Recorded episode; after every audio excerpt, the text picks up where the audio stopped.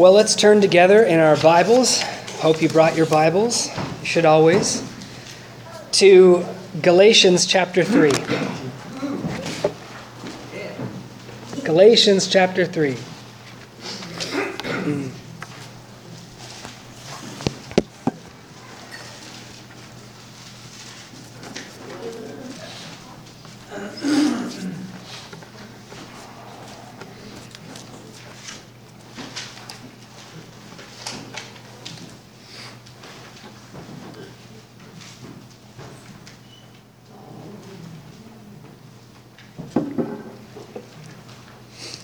We're just going to read one verse, just the first one. Galatians 3, verse 1.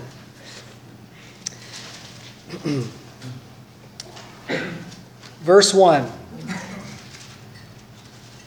O foolish Galatians, who has bewitched you, before whose eyes Jesus Christ was publicly portrayed as crucified? Let's pray.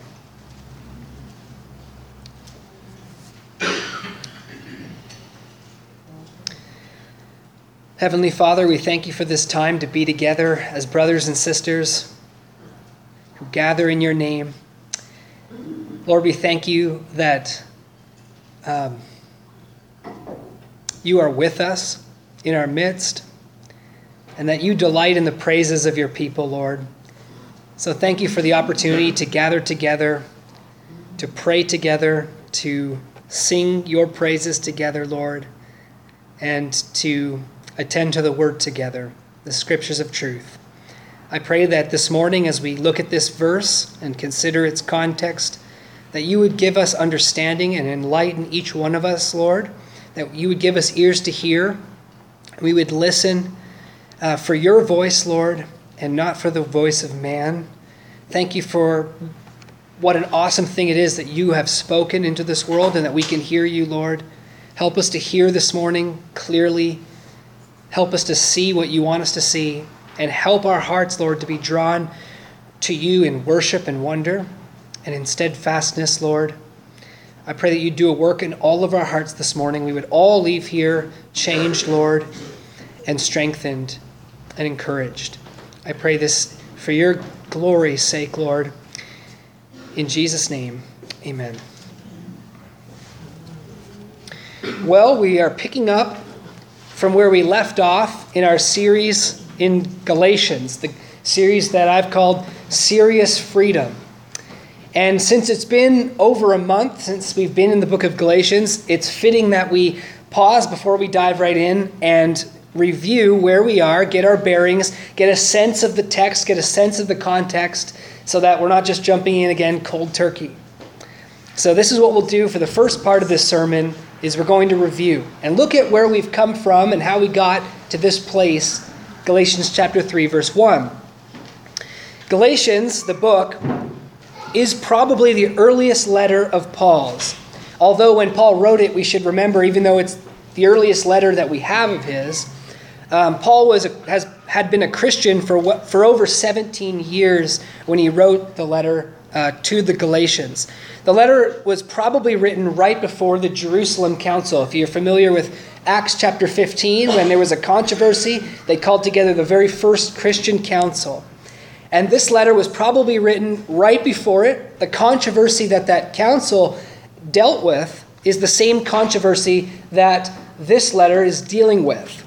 The same thing, and you can read about it in the book of Acts, and you can pick up on the similarities in the letter. Basically, there were Jewish teachers who claimed to be Christians, who certainly had some kind of a faith in Jesus, and they were Jews.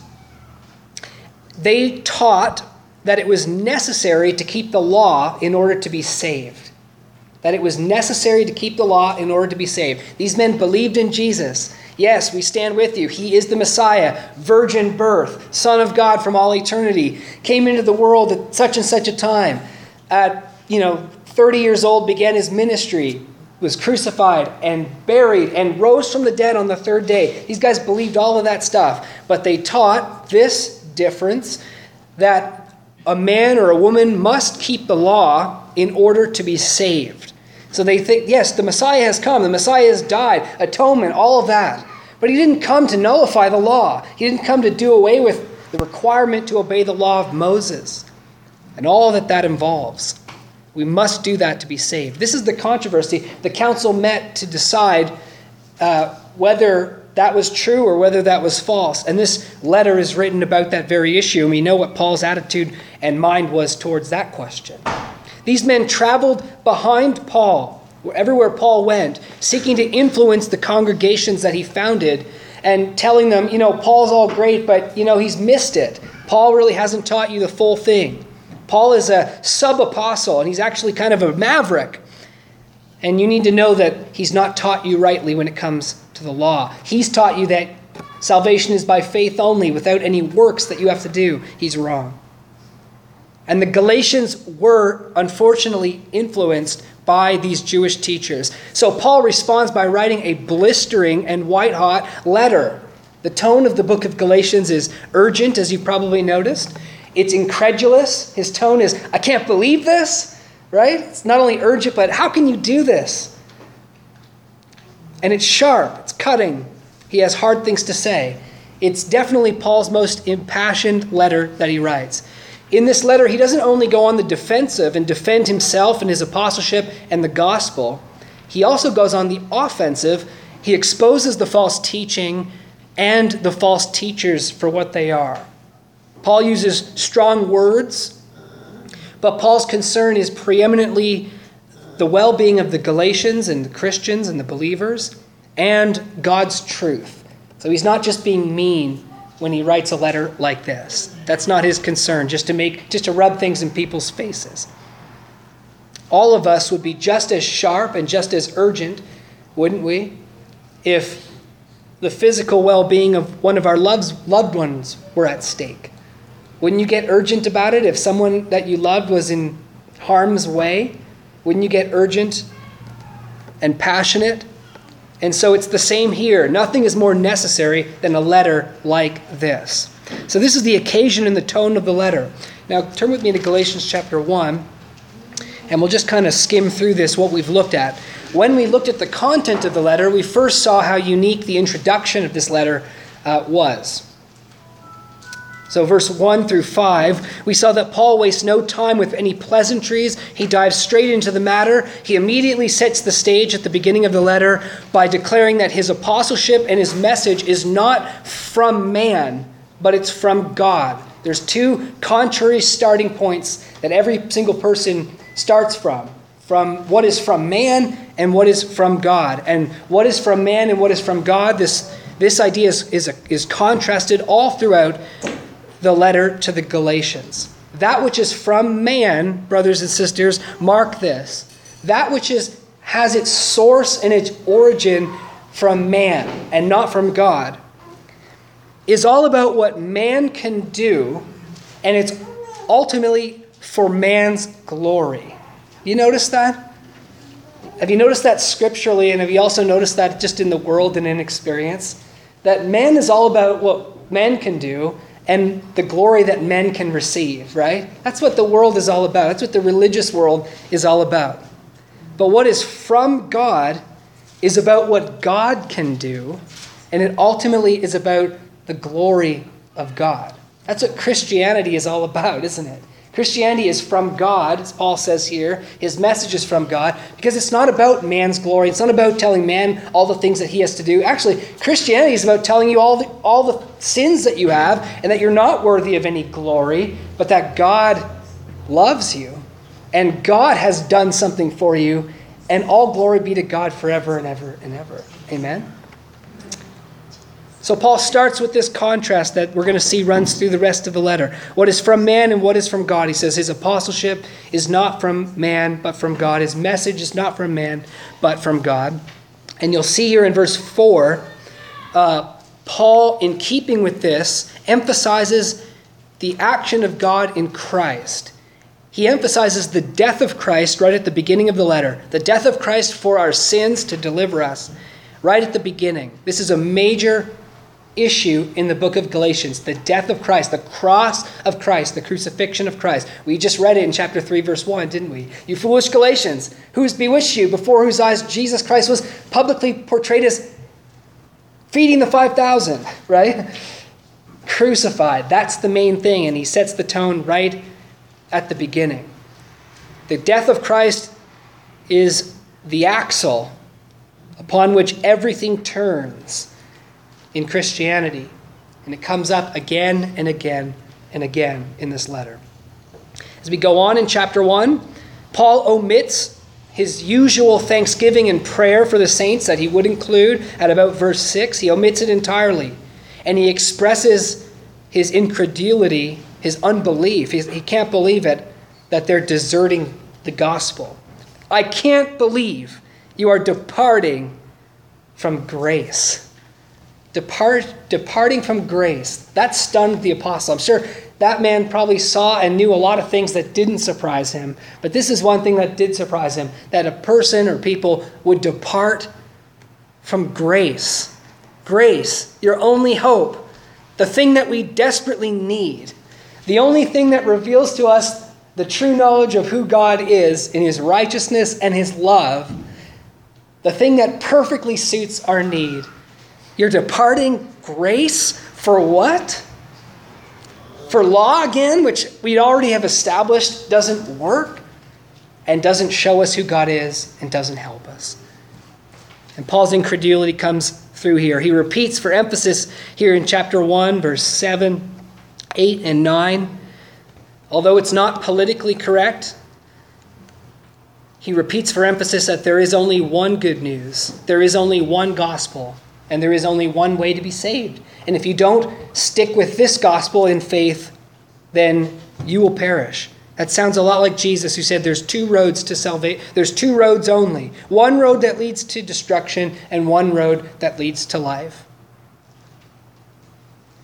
Now, besides just the word grace, at this point, Paul hasn't elaborated on what that gospel is. He hasn't gone into explaining it. All we know is that it's connected to grace, and he's going to get into that as we, as we saw near the end of chapter 2. At the end of chapter 2, he starts to unpack what the gospel is. But at this point, he just declares there's only one gospel, and if you depart from it, you're lost. If you teach a different gospel, you're accursed. Pointing at the false teachers.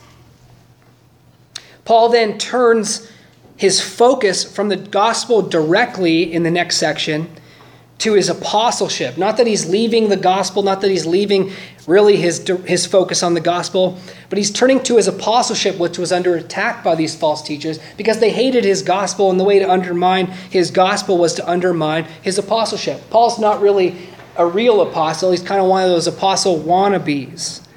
And he needs to submit himself to the real apostles whom we represent. That's what these false teachers were saying. And yet, Paul defends himself here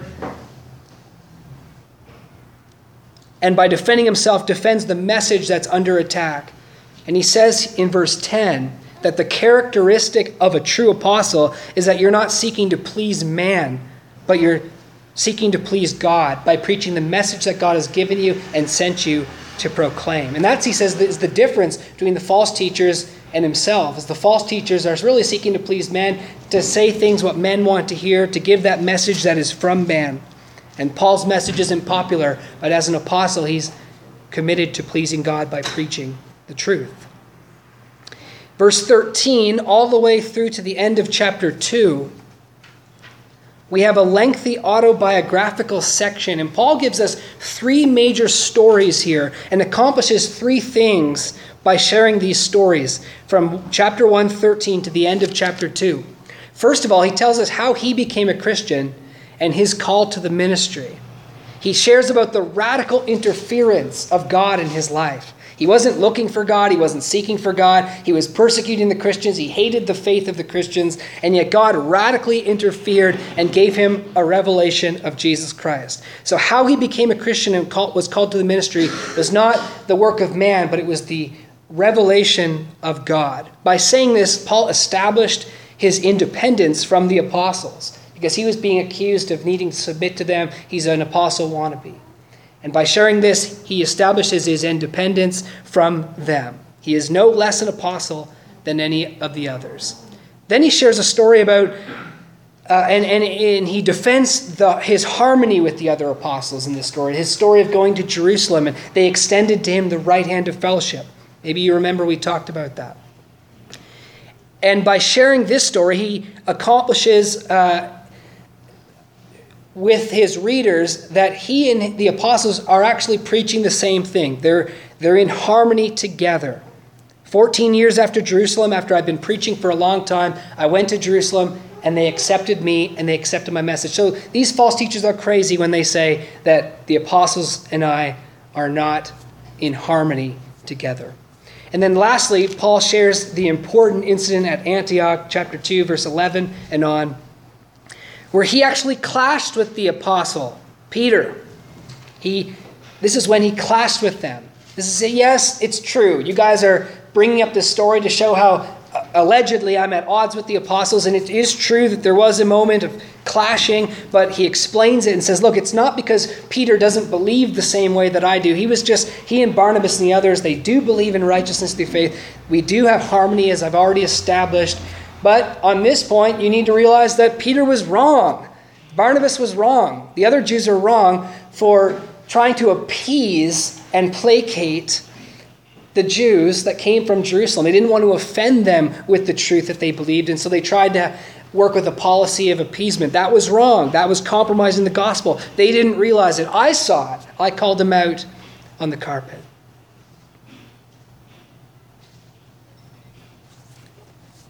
Paul showed their hypocrisy, and he shares with the Galatians in verse 14 to 21, this section he shares with the Galatians what he said to Peter on that occasion.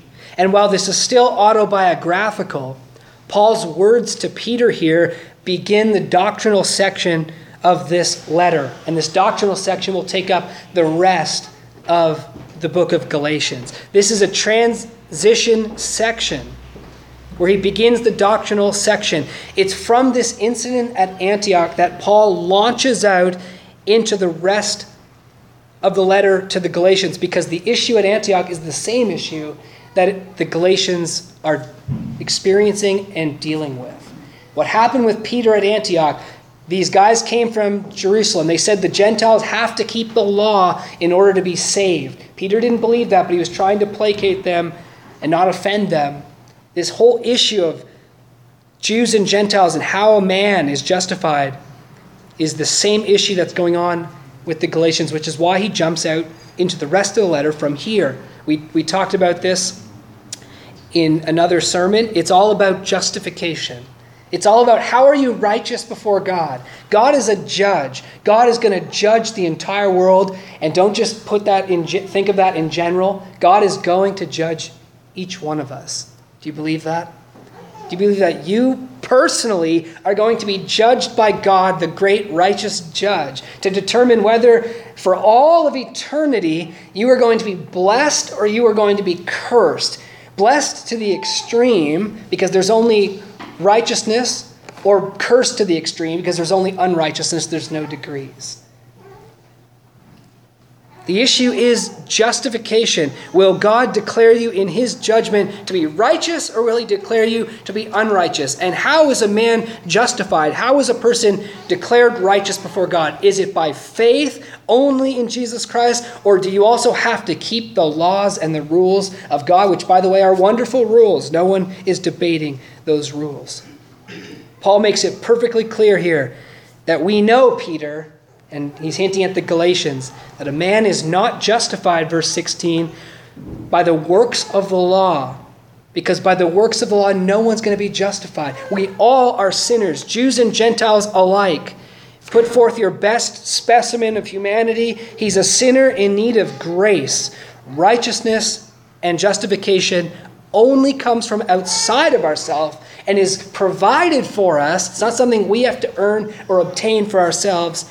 It's provided for us by Christ's sacrificial death when he took our sins. What an awesome message, isn't it? What an amazing truth. Aren't you happy that's the way it is? Aren't you happy that your salvation on that inevitable judgment day and your righteousness is something God has provided for you, helpless, undeserving person that we are, that you are. Because He cares for you and because He loves you, He's done it all for you through Jesus. What an awesome message. J.I. Packer comments Paul has shown that the justification of the Jew in Christ, the justification of the Jew in Christ, brings him down as low as the Gentile. He also shows us that the justification of the Gentile in Christ lifts him up as high as the Jew. The argument of this section is designed to show not merely that faith is the only way of salvation, but that faith is the way of full salvation. Without faith, man has nothing. Having faith in Christ, he possesses everything. You possess everything. You possess everything because through faith in Christ, you're justified. You're righteous. God sees you as blameless. God doesn't see you as like just having a sticker that says you can come in, but you're not going to get all the benefits. God sees you as perfectly righteous, as exactly as you should be as a human being. And He's going to give you the blessing that comes with righteousness. And Paul closes this saying to Peter in chapter 2, verse 21. Look at that verse. I do not nullify the grace of God. Here he comes back to grace, what he said earlier in chapter 1. I do not nullify the grace of God. You know, it's interesting that a lot of Christian, so called Christian groups, a lot of so called Christian organizations and denominations, they all claim to believe in grace, right? I mean, if, you, if you're going to claim to believe in the Bible at all, you're going to have to say, Yes, I believe in grace. I believe that we're saved by grace. But how do they understand grace? How, when they think about grace, what are they thinking of? What is their paradigm? What is their thinking on grace? We hear it all the time. Yes, I believe in grace. But look what Paul says here. I don't nullify grace because, and here's what he's thinking about when he thinks about grace. If righteousness comes through the law, Christ died for nothing. So basically, any Christian organization or denomination, so called Christian, that claims to believe in God's grace and salvation by grace, that does not think or understand about righteousness through faith alone and not through the works of the law. They don't understand grace at all. They don't even know what the Bible is talking about when it talks about grace. True?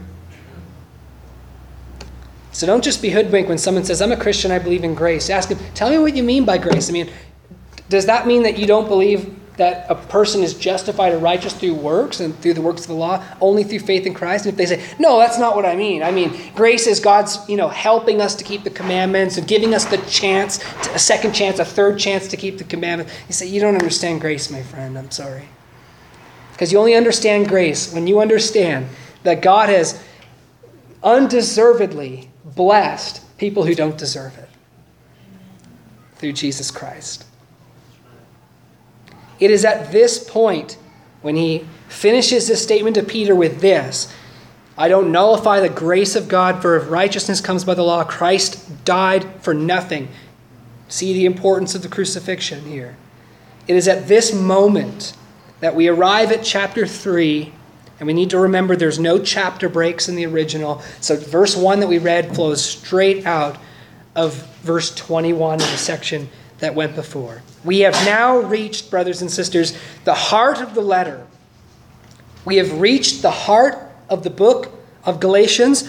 All introductory or prefatory remarks are over at this point. See, Paul was leading up to this with his introduction, with his autobiography, with all of this, and we have now left those introductions and prefatory remarks. They're gone. Paul was not is no longer moving toward the issue in, at Galatia, hinting at it.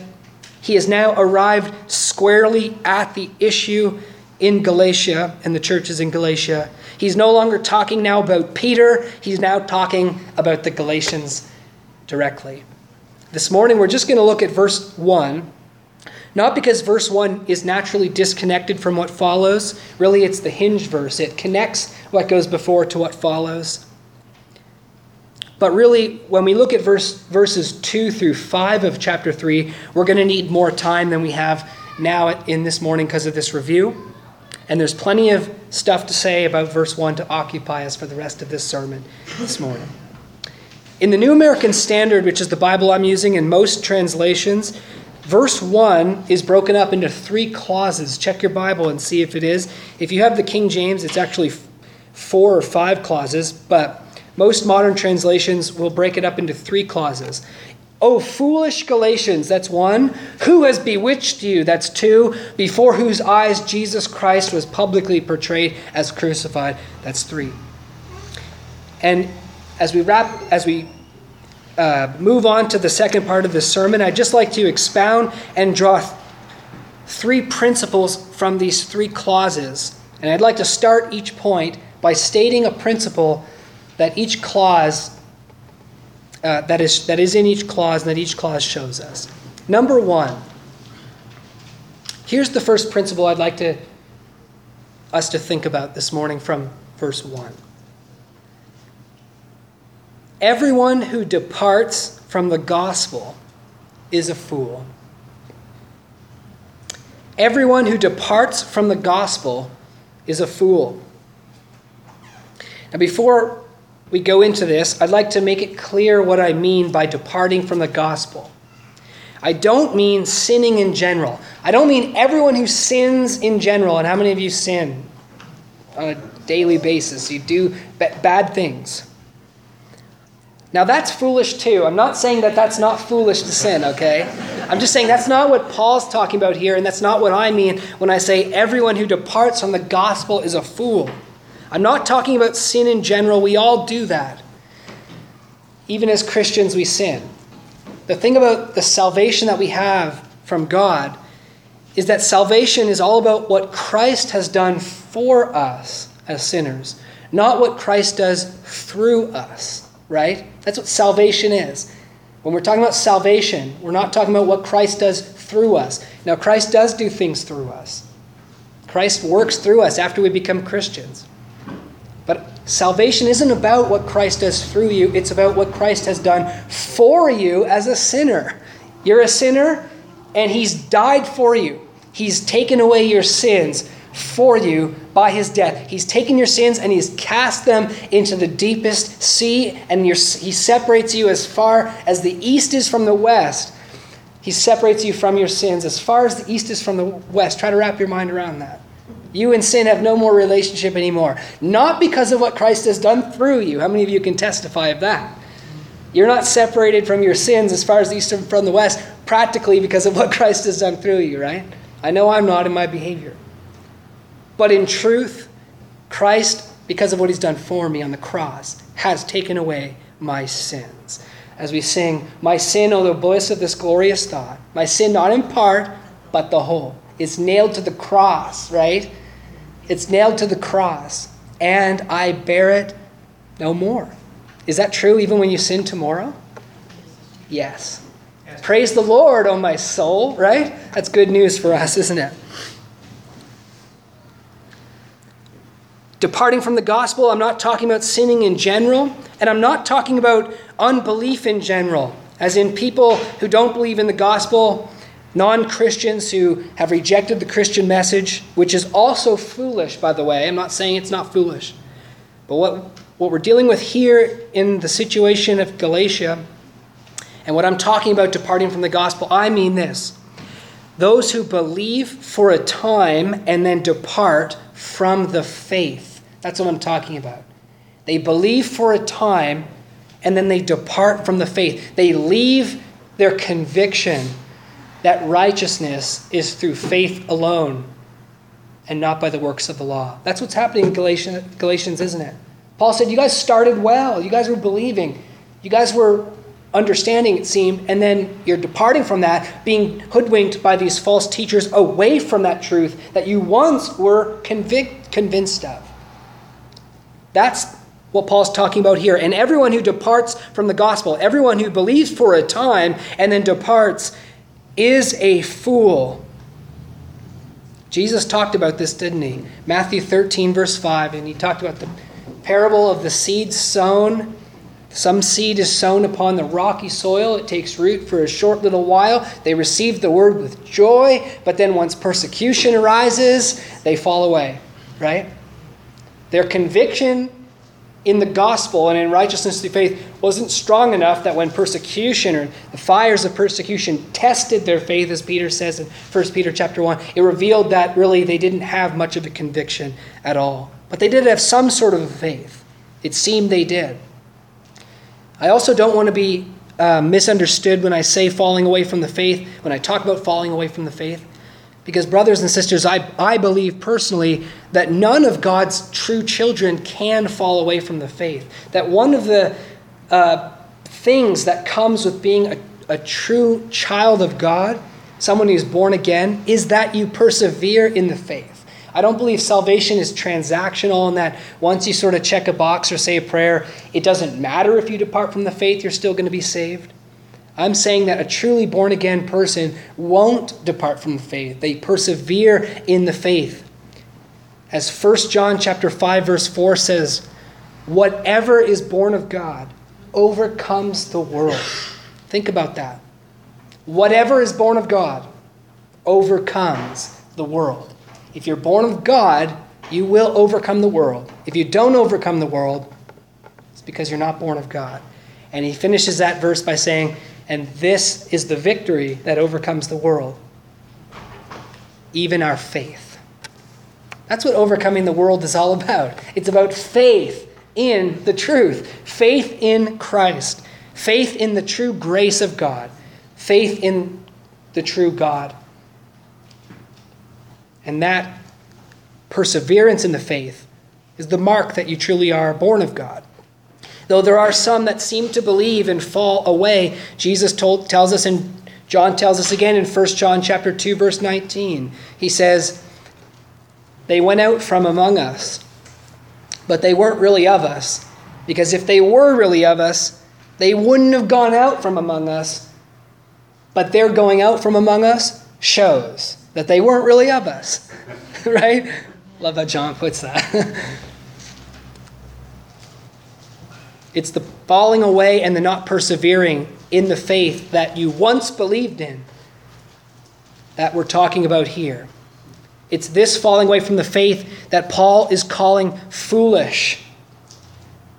Paul has a lot of pent up emotion here, and it explodes again like it kind of exploded in chapter 1 as he's been going through up to this point. He's been uh, penting it up, and here it explodes. The Galatians are departing from the faith. They are being influenced by these false teachers. And verse 1 is what Paul thinks about their departure and their seeking justification by works.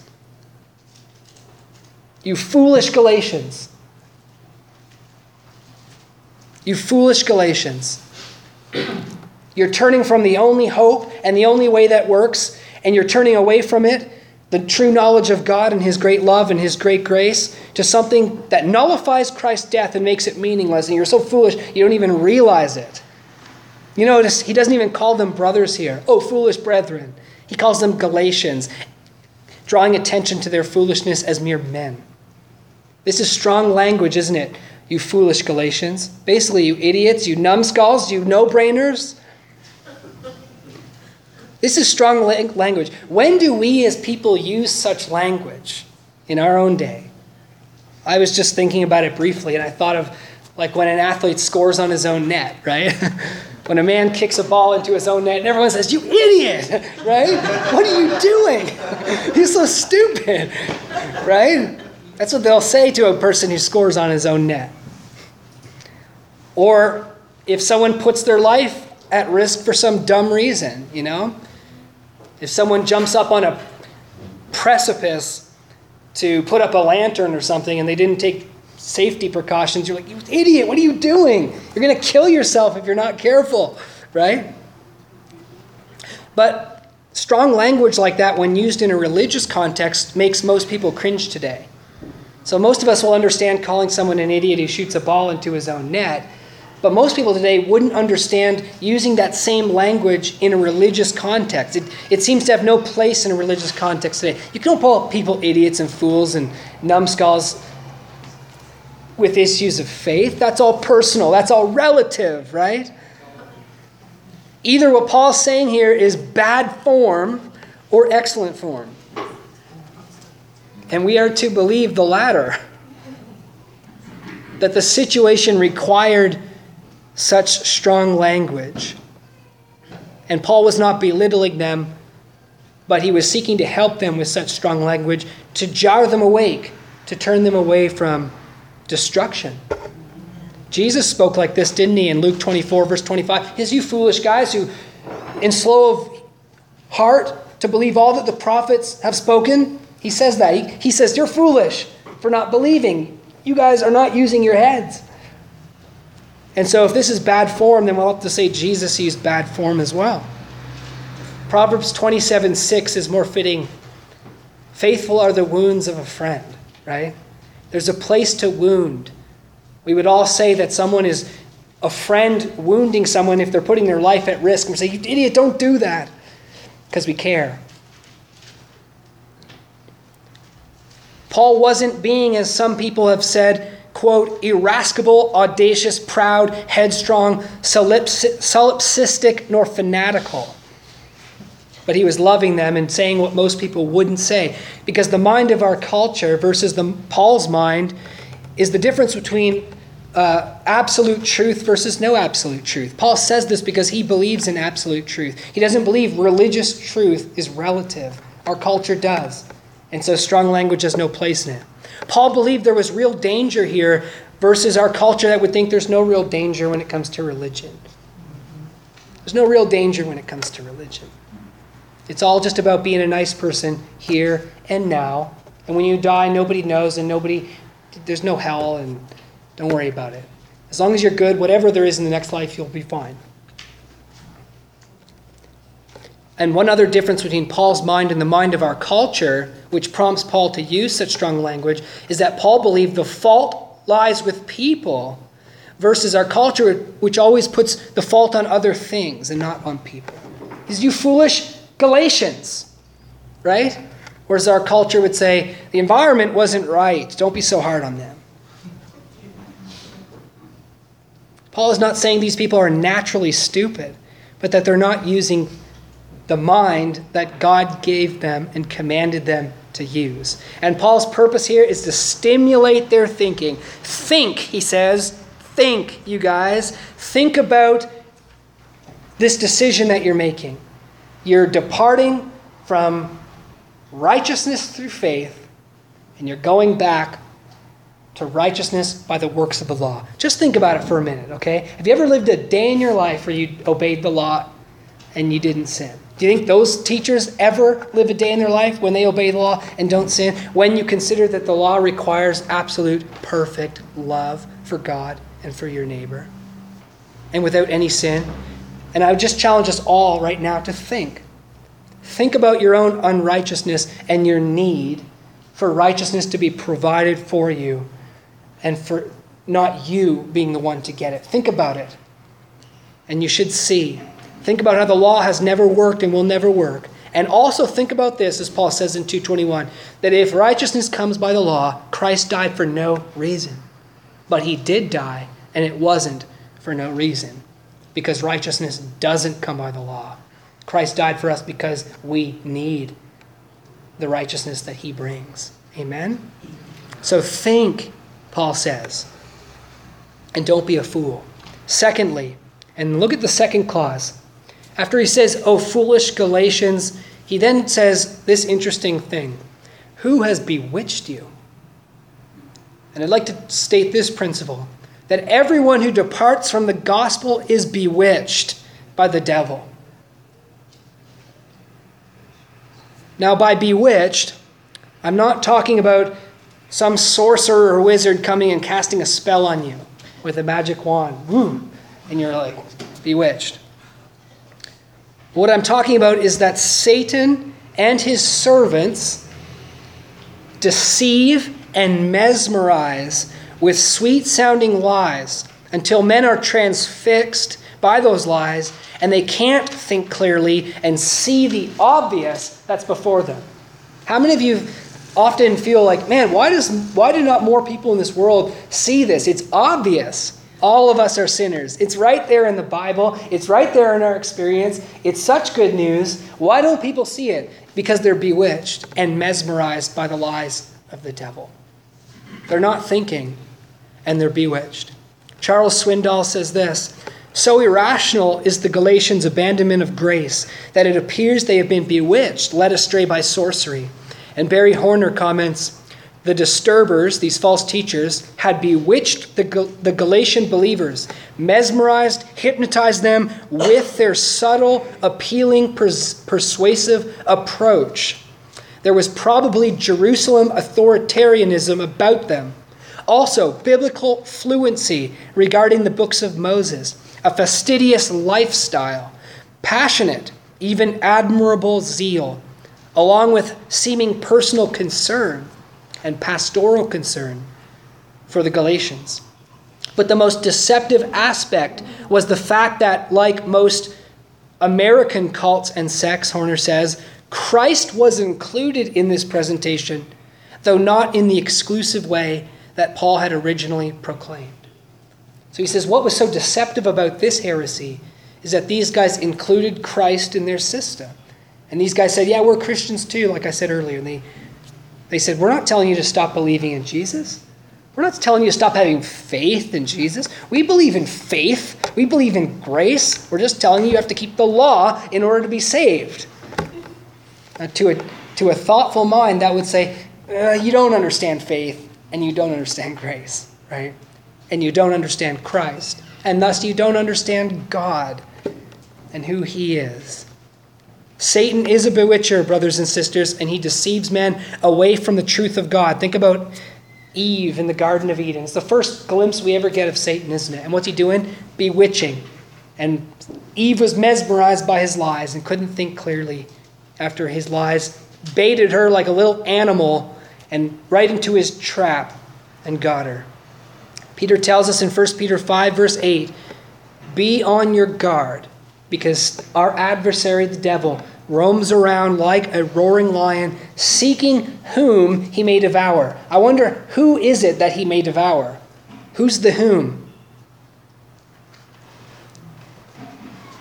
Ephesians chapter 6 tells us that we are to arm ourselves with the full armor of God, that we may stand on the evil day.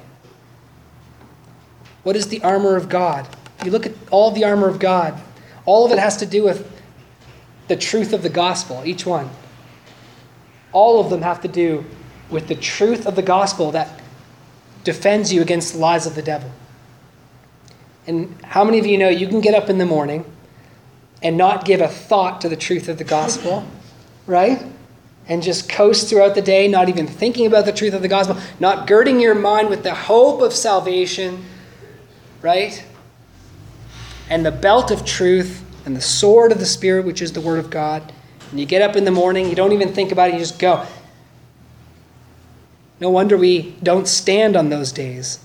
I think the ones whom Satan will devour are those who ultimately are the fools, the mindless ones, the ones who don't think, the ones who don't gird themselves with the armor of God, because unless we stand girt with that armor, we will be devoured. We do have an enemy. Do you believe that? Who wants to bewitch us? And the remedy is to set our minds on the truth, to set our eyes on the truth, to beware of Satan's lies, to pray that we will not fall into temptation, to not be foolish and not allow ourselves to be, be mesmerized through his lies. So everyone who departs from the gospel is bewitched by the devil and is a fool. And lastly, look at the last clause here in verse 1. I'd like to draw this principle out that everyone who departs from the gospel, I'm talking about people who once had a conviction, who once believed, and departed like the seed sown on the rocky soil. Everyone who departs from the gospel does so without excuse. You're bewitched by the devil and you're a fool because you depart against reason which is foolish, and you depart against experience, which is what verse 2 through 5 is all about, as we're going to see. Paul appeals to their experience. In verse 1, he appeals to their experience as well. Before whose eyes Jesus Christ was publicly portrayed as crucified. You guys have experience, you guys have seen. And so, because you depart, having seen, and against all reason, foolishly, you're without excuse. Now, this is an amazing statement, this clause. He says to these Galatians, before whose eyes Jesus Christ was publicly portrayed as crucified. Now, probably not a one of them actually saw the crucifixion of Jesus, right? Like us. The Galatians were like us. We've heard about the crucifixion of Jesus, but we weren't actually physically there to see Jesus crucified. And yet, Paul says that they saw Jesus personally, he was crucified before their eyes. Now, what Paul is referring to here is to the preaching and the teaching that they received by Paul and by others. He's referring to the preaching and the teaching that they received by himself and by others. And this tells us something about what Paul thought about preaching and teaching. Think about it. They didn't actually, with their physical eyes, see. But this tells us something about the teaching and the preaching that they received. Frederick Rendall, the commentator, says the fact of the crucifixion, with all that the fact involved, was the truth which had been so distinctly set before the eyes of the Galatians in black and white. It was clearly proclaimed and explained to them. And how many of you know that doesn't always happen, right? I grew up going to church, and the fact of the crucifixion and what is involved in that fact was not clearly proclaimed and explained to me. I knew Jesus died on the cross for my sins. I didn't understand righteousness through faith. I didn't understand the connection and what that meant and how that related to me and what I was supposed to how I was supposed to respond to that because all the church would tell me is Jesus died for you, come forward and accept him into your heart and you'll be forgiven. And as a hearer, that wasn't clearly explained to me. What, what do you mean? Just come forward, accept me, or what does that mean? What's the, what's the connection between his death and my forgiveness? They just assumed I should understand, and I didn't. But Paul says that Christ was clearly proclaimed and explained to them. Martin Luther and John Calvin both said that this is what preachers should be doing is setting before people the crucifixion of Jesus, what happened and what it means very clearly. Calvin has this to say: let those who would discharge aright the ministry of the gospel learn not merely to speak and declaim, but to penetrate into the consciences of men, to make them see Christ crucified, and I like this, and feel the shedding of the blood. Amazing, isn't it? When the church has painters such as these, she no longer needs the dead images of wood and stone. She no longer requires pictures both of which unquestionably were first admitted to Christian temples when the pastors had become dumb and been converted into mere idols, or when they uttered a few words from the pulpit in such a cold and careless manner that the power and efficacy of the ministry were utterly extinguished. See, when the preaching of Christ crucified becomes cold and careless, and it's the preachers are not putting forth Christ crucified, proclaiming him and explaining him, guess what? People turn elsewhere to all sorts of bad things because they don't understand Christ crucified. But the responsibility to proclaim and explain Christ crucified is not only on preachers, but it's also on people to listen with ears, to hear, and to believe and not look away.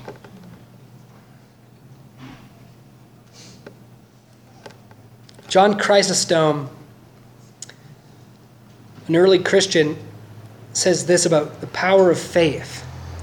Paul declares here the power of faith to see events which are at a distance. He's basically stating that when you believe, when you hear the gospel, when you hear about Christ crucified, when you hear it clearly explained, when you hear that and believe it, to God, that's you seeing it. That's like you were there and you saw it with your own eyes. The point is, you don't actually have to be there in the first century, brothers and sisters, to see the death of Christ with your own eyes. Because there were people there in the first century that were with their own eyes looking at Jesus and these two thieves next to him being crucified. Physically, their flesh was being torn by the nails. And they saw it, but they didn't really see it because they didn't really understand what was going on. What did they see at that moment? They saw three guys being crucified, commonplace, right? That's a sight that we've seen many times.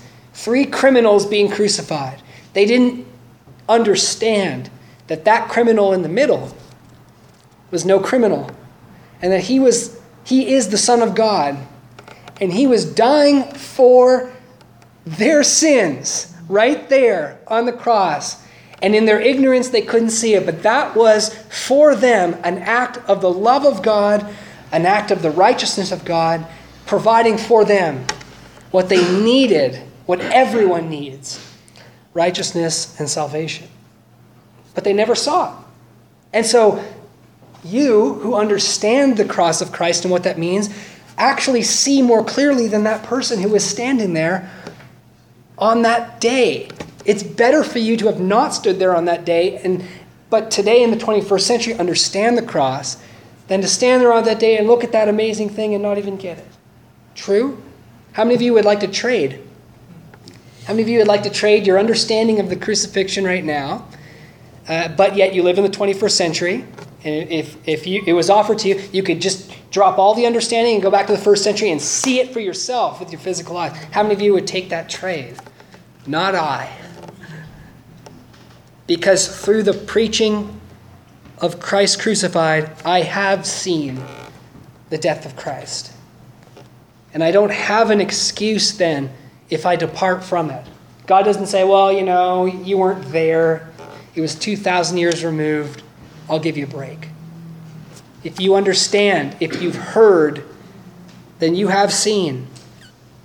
And if you leave, you have no excuse.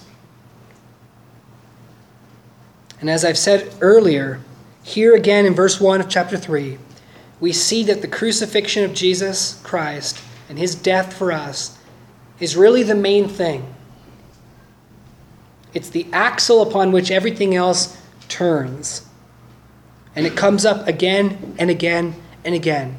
It is the center core of Christianity. And we see that the core of Christianity isn't some esoteric thing hidden to the public, kept secret only for the specially elite Christians, right? The center, the central thing of Christianity, the main message, what it's all about, is open to the public, publicly portrayed for everyone to hear. It's not become a Christian and little by little we'll get you deeper and deeper in this thing until you finally realize what Christianity is about. Right from the beginning, we proclaim Christ crucified when we proclaim the main thing and we call people to believe and be saved. And we call them to believe right before the, the world is proclaimed the death of Christ and the amazing righteousness and love of God. Amen? Nothing secret about Christianity. But to add the works of the law to salvation is to nullify the cross and to nullify Christianity, to take away its heart and its center. And if you do that, you may have all the forms left, you may have some secondary doctrines left, but it, it isn't Christian anymore. Religion without the cross, no matter how nice, is death to have been taught and depart from the gospel, according to this verse, to depart from the gospel is to be a fool, is to be bewitched, and to have no excuse. The more light you have received, the more heinous your guilt for departing from the gospel. So let this be a warning to us. I hope that this sermon will be a warning to all of us in the confidence that all those who are born of God overcome the world, it still is for us to beware and to stand with our armor on. This is what those who are born of God will do. To stand against the devil. Let us be warned And let us who believe never forget the cross and become mindless. But let us always keep our eyes on Christ crucified. And remember, as we sing in one of our fa- favorite songs, while on the cross, my burden gladly bearing, he bled and died to take away my sin. Let's always remember that. Let's pray.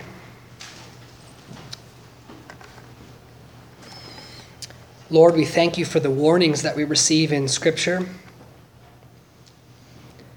and that you tell us that we have an adversary that is out to get us. Lord, I pray that we wouldn't be careless as Christians and sit back and forget and think that ah, it's, a, it's, it's just a transaction, it's been done, I'm good.